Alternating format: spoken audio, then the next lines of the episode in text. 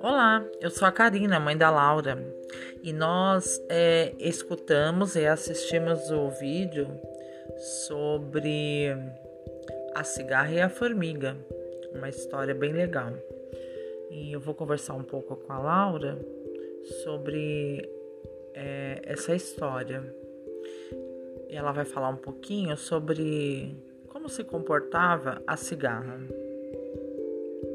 Hum, ela ficava assim, tipo. relaxada.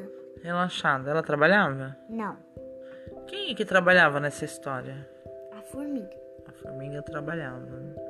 E o que, que a cigarra ficava falando pra formiga? Pra formiga parar de trabalhar e ficar de boa igual ela. De boa, igual ela, porque tava sol, calor. Sol e.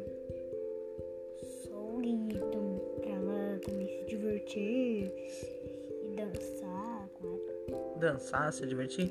E aí a formiga trabalhou tanto para guardar comida, né? Que chegou o inverno. E, e quem que ficou sem comer no inverno? A. A formiga ou a cigarra? a cigarra. E ela foi pedir comida para quem? Pra formiga. Nossa, a formiga deu. Deu. Deu o quê? Folha. Folha, ela fez uma sopa, né? Ah, deu ficou para com- ela. com fogo. Então, Laura, é, eu queria perguntar para você se você pudesse fazer outro final para essa história. Como que você ia pensar um final bem legal para essa história? O final delas duas trabalhando.